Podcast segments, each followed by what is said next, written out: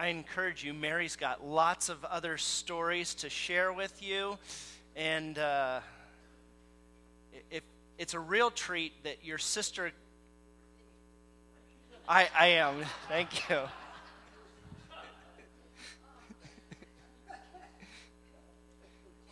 we, we got I, I was doubly blessed june came over and the two of them sh- shared stories together and uh, the two of them are just a hoot so if you if you got some time uh, ask them for more stories uh, just a great time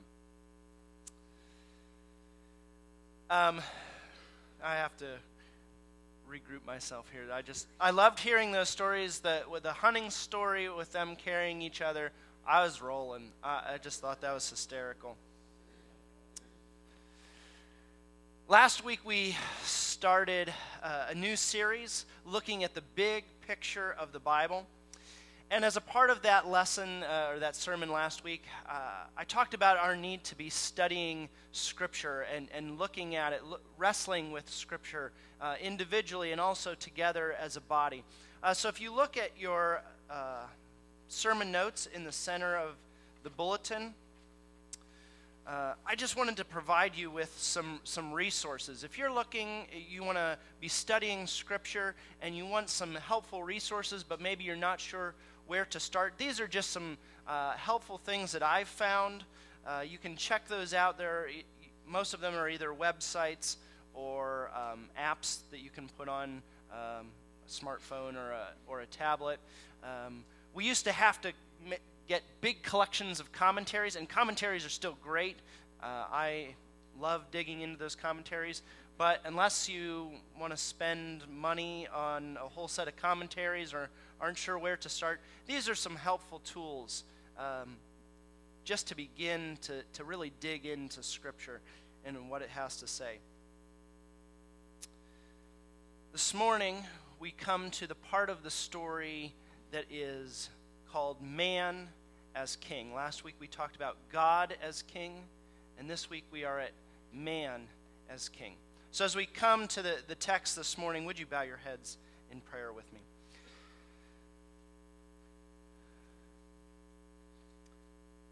Holy God, uh, may the words of my mouth and the meditations of our heart be pleasing to you this morning. Would you speak to us through me or despite me? And always, we know that you will speak to us through your word. It's in Jesus' name. Amen. Does it ever strike you how long it takes the people of Israel to come up with a king? To decide to have a king? Abraham is called to follow God, and he does so faithfully. He ends up having great wealth and, and rubbing elbows with uh, royalty in, in Egypt. He has great authority. There's lots of people under him, and yet he never claims to be king. Moses confronts Pharaoh, leads people out of Egypt, leads them through the wilderness. He leads the construction of the tabernacle and of the Ark of the Covenant, which is for the true king. And Moses, with all of his authority, still never claims the title of king.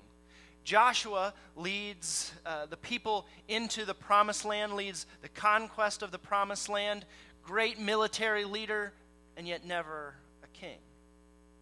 Then God sends the judges, strong men and women who lead the people of Israel through different situations, and yet they're judges, never kings.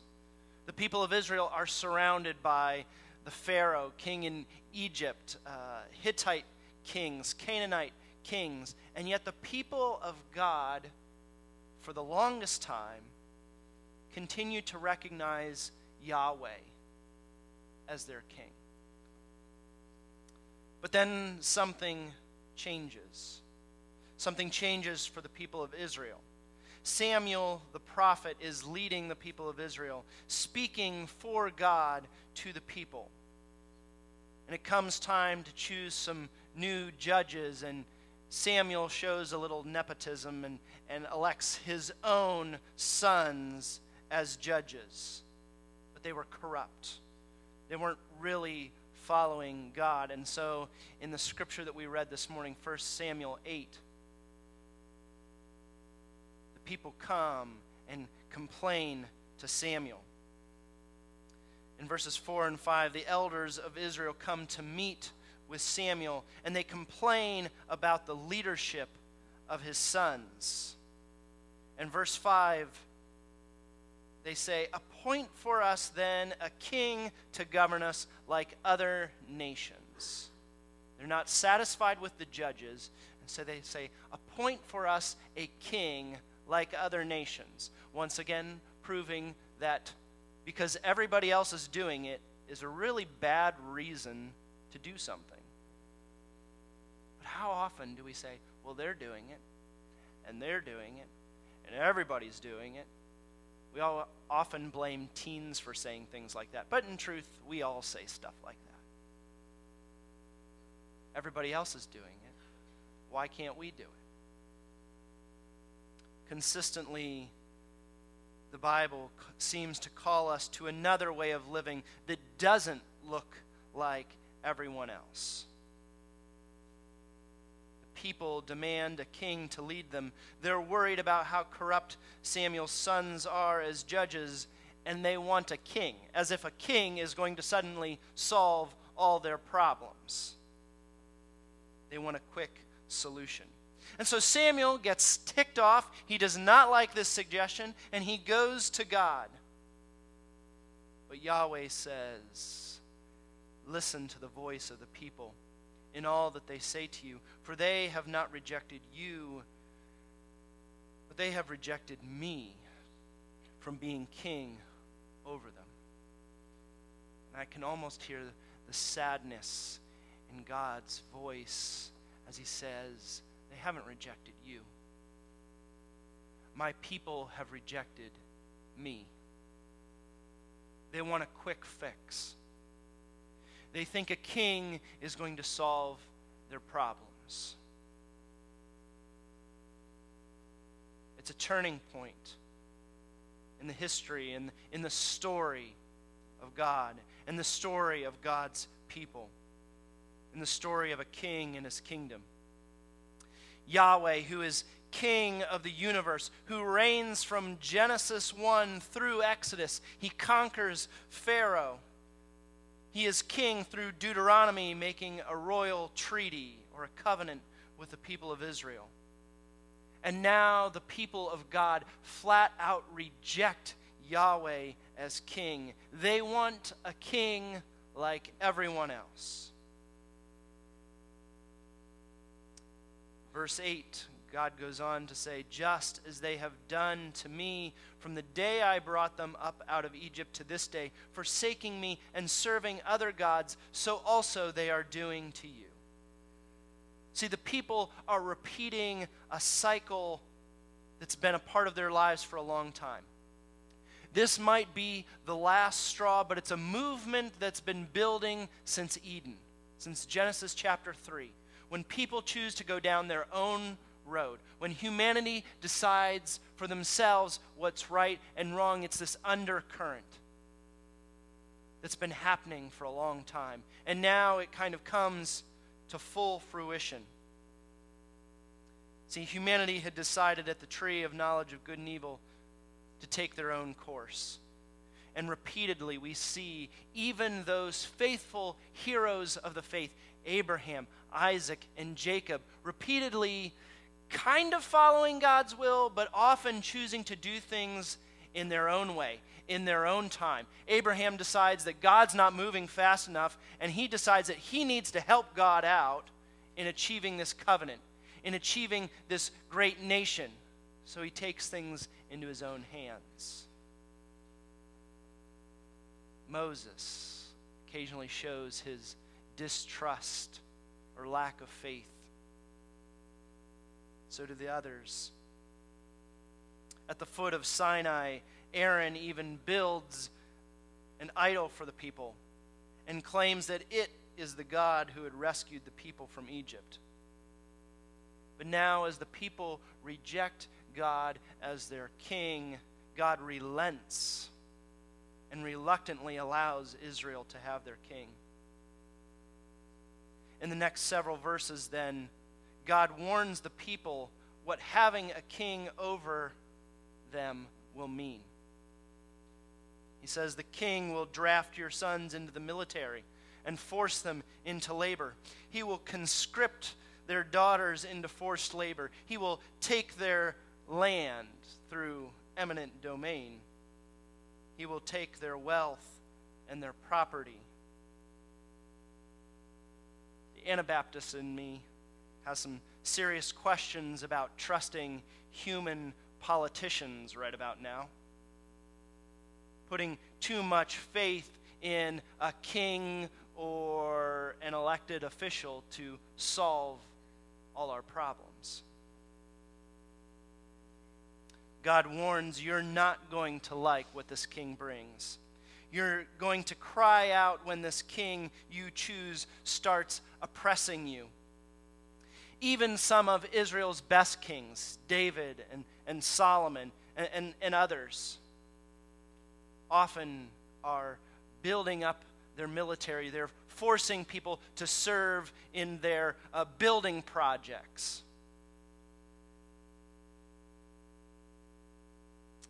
But verse 19, the people respond. The people refuse to listen to the voice of Samuel. They said, No, but we are determined to have a king over us, so that we also may be like other nations. This let's be like everybody else thing, really, they just keep repeating that so that we may be like other nations, that our king may govern us and go out before us and fight our battles. We want to see who's in charge of us. We want somebody big and bold to go out and fight our fights. If you read each of these stories, hasn't God been fighting the battles for them?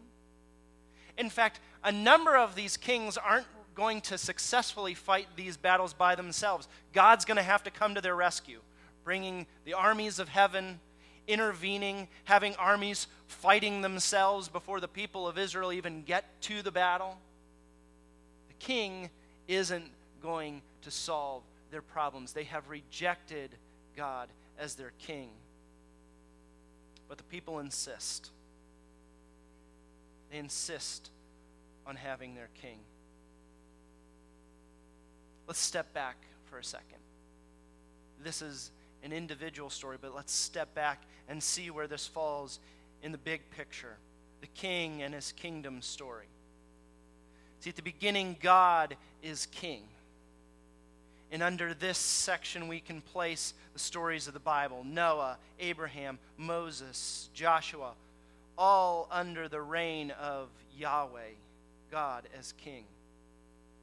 Yet there's this undertone that something is not right in the kingdom. Not all is well. Something has been broken. And we see that now take a major shift as man claims to be king, as they reject Yahweh as their king. Here is the official turning point for the people of God. And under this part of the story, we can place David and Solomon, the prophets, Ahab and Jezebel. You can place all those stories under man as king. There's good kings and there's evil kings, but even the good ones are flawed. The prophets then come, pointing forward in the story, saying there's, there's more to come. There's a man coming, but more than a man coming to be king. They point us forward in the story, pointing to a new kind of king, one that will make the story right again.